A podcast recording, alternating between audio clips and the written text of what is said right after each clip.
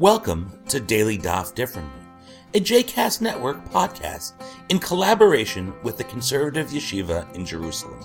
This daily podcast invites you to join us to study the daily Talmud page with a variety of liberal rabbis and teachers. For more information about the Conservative Yeshiva, please visit conservativeyeshiva.org. For more information about the other JCast Network podcasts and blogs, please visit jcastnetwork.org.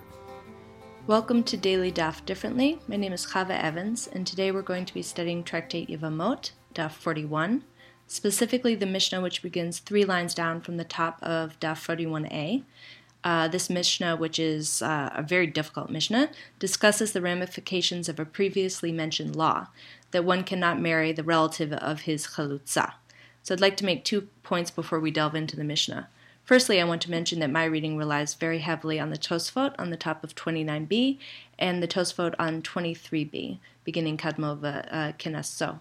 Secondly, I just want to note that our Mishnah mentions two brothers, and we'll call them Reuven and Shimon, but it also presumes another brother, who we'll call Levi, who died before the Mishnah began. So, our Mishnah starts, Chacholet Levim to, Venasa Achiv et achota v'met, v'cholitzed v'lo mityabemet, v'chein hamigaresh et ishto, v'nasa achiv et achota v'vemet herezo petura. So now we'll break this down in English. If a person, let's say Reuven, performs Chalitza with his Yevamah, let's say Rachel, and his brother Shimon marries Rachel's sister Leah, and Shimon dies, presumably without children, leaving his Chalutza sister Leah as a potential Yevamah for Reuven, then Leah requires Chalitza by Reuven, but may not be taken in Yibum.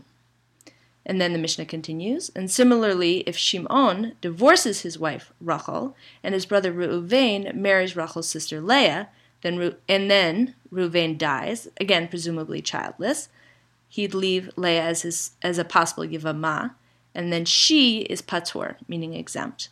And Rashi says here that patur means patur both from Chalitza and also from Yibum. So then the Mishnah gives us a third case, and that's the one I'm going to sort of focus on today, and that's the case of the Shomeret ivam, which reads, Shomeret ivam shekidesh et achota, mishum Rabbi Yehuda ben Batera amru, omrim lo, chamtin ad sheyase achicha Masse, chalatz la achiv, okinasa, yechnot et ishto, Meta hayivama yeknot et ishto. Metivam yotze et ishto beget ve'eshet achiv bechalitza. So let's try to break that one down in English. If a woman, let's say Rachel, was awaiting her Yavam, meaning that Rachel has been married to Levi who died childless, and so now Leah is waiting for either Chalitza or Yibum from her brother-in-law Shimon, or possibly from Reuven. But meanwhile, this third brother, Reuven, who's also this potential Yavam for Leah, betroths Leah's sister Rachel. In this case, then the following rule has been reported in the name of Yehuda ben Batera. So we tell Reuven, who betrothed the Yevamah's sister, wait until your brother Shimon performs the act of Yibum or Chalitza, and only then may you perform Nisuin and consummate your marriage. So that's case 3. Finally, the Mishnah ends with case 4. And I'm just going to read this one in English for the sake of time. If Shimon then performs Chalitza with the Yevamah Rachel, or marries her in Yibum, he, Reuven, may then perform Nisuin with Leah. If Rachel dies before Shimon performs Chalitza or Yibum with her, then he, Reuven, may perform Nisuin with Leah. With me? However, if the Yavam Shimon dies without performing Chalitza or Yibum, so that the Yevamah Rachel is left only to the brother who betrothed her sister, i.e. Reuven, then Reuven has to let Leah go with a get, and his brother's wife, Rachel, has to go out with Chalitza. That ends our Mishnah. And if you didn't get the last bit there, don't worry. It's extremely complicated. More important is that third case. So let's go back to the third case for a second. The Yevamah Rachel has fallen Zekukah, has a bond with these two brothers, Reuven and Shimon. And while she is Zekukah, one of them, Reuven, performs Kiddushin with her sister Leah. By the way, I'm going to read the Mishnah, the way Rashi reads the Mishnah here, which is that he says that it means that he takes, the Mishnah means that he takes Leah in Erosin, but not in Nisuin. And the reason for this is that Mekadesh here has to be Kiddushin and not Nisuin, because Kiddushin would actually take effect, would only actually take effect under the circumstances outlined in the Mishnah, whereas Nisuin would not even be able to take effect. So it has to be that he's talking about Erosin here and not Nisuin. And that's what it means. Anytime it says Reuven is married to his Zekukah sister, it really means he is betrothed to her, not actually that he's married to her. Because since it's just the marital intimacy which would violate the prohibition, then Reuven is not penalized for betrothing Leah, well, she was the sister of his Zekukah, and we do not require Reuven to divorce Leah. Nevertheless, Reuven is required to adhere to a certain restriction, as the Mishnah then explains. And that's the piece of the Mishnah which says, Hamtein ad sheyase achicha Masse. So wait until your brother performs the act of Chalitza or Yibum. Meaning that Reuven cannot perform Nisuin and actually marry Leah, who is betrothed to him but sort of waiting around, because it's forbidden to him, she's forbidden to him as his Zekukah's sister. However, once his brother Shimon performs Yibum or Chalitza with Rachel, then Reuven and Leah can get married happily and hopefully live happily ever after, neither of them dying and having lots of children. So this that would cancel out the prohibition of the Zekukah sister and allow them to get married. So until Shimon performs Yibum or Chalitza, the prohibition of the Zekukah sister remains in effect. But Reuven has already betrothed Leah, the sister of the Zekukah, and very problematically has rendered Rachel his wife's sister. Therefore, we would presume that this would disqualify Rachel from Yibum, at least biblically, and remove her from the category of Zekukah. So why is it then that her sister Leah is not automatically permitted to Reuven? So the Rishonim give two answers, one which I like far more than the other. The Ramban on Daf 18b explains that only a woman who was a wife's sister at the time of her husband's death is fully rejected from Yibum and Chalitza.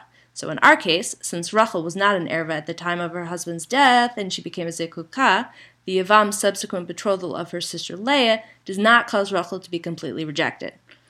Got that? Although Reuven may still not take her in Yibum. That still holds. He also cannot complete his marriage with his betrothed wife Leah because she remains his Zekukah's sister. So the Rashba gives a second approach, which is quite different from the Ramban's, and he asks the question, why is Leah, the sister of the Yevamah, not automatically permitted to Reuven? And he answers, well, actually first, let's go back to the Ramban a sec. So the Ramban, remember, relied on the fact that the widow Rachel fell to the Yavam Shimon before Reuven married his sister Leah. So Rashba rejects the premise of Ramban's answer over there and claims that even in the case where the widow is completely rejected as an erva, she is exempt from Chalitza as well as from Yibum. As to the question of why her sister Rachel, the Yavam's wife, is considered the sister of Zekukah, Rashba explains that at least under biblical law, the widow is completely rejected from Yibum, but since initially she was eligible for Yibum, her sister appears like a Zekukah's sister, and the rabbis therefore decreed that the Yavam Reuven may not consummate marriage while the widow Rachel waits for Yibum. And this is from Tosafot 18b. You can go and take a look if you want to look at it further. Further, the Rashba claims, if the brother dies, he has to perform Chalitza with the widow as though she were still his Zekukah. So in the course of this explanation, the Rambam asks one further question, and we'll sort of end on this. How can it be that Rav rules that when Rachel dies, Leah becomes permitted to the Yavam again? And this is within the course of the discussion of the Gemara on this Mishnah. So it would not stand to reason that a Yevamah who was rejected from Yibum consideration and possibly even permitted to marry outside of the family should then return to the state of Zikah. Rashba explains then that what Rav actually means was that the widow returns to a state of Zikah and requires Chalitza or Yibum. So in other words then, Rashba reads Rav as meaning that Leah is permitted in marriage to her deceased husband's brother if he wants to marry her, which is very strange. So if there are no other brothers, then she's free to marry outside of the family. But according to Rav, since at the time of her husband's death, Rachel was eligible for Yibum, the prohibition of brother's wife is completely removed, and it does not come back into effect even though she's totally rejected as an erva. Therefore, when the erva prohibition is dissolved, i.e. Rachel dies, there is no basis for Leah to be forbidden, and the brother's wife prohibition no longer exists, and the wife's sister Leah is permitted to her former Yibam outside the context of Yibum, just because they want to get married, which seems to me a little bit strange. So, perhaps not surprisingly, the Shulchan Aruch rules according to the Ramban and not according to the Rashba, and says that when a widow's sister dies, she does in fact require Chalitza or Yibum. And we'll stop there for today. I hope you've enjoyed today's episode of Daily Daf Differently, and that you'll join us again tomorrow for a new page. The music at the open and close of this episode is Ufros from the Epicorus album One Bead, available on Bandcamp, iTunes, and Spotify.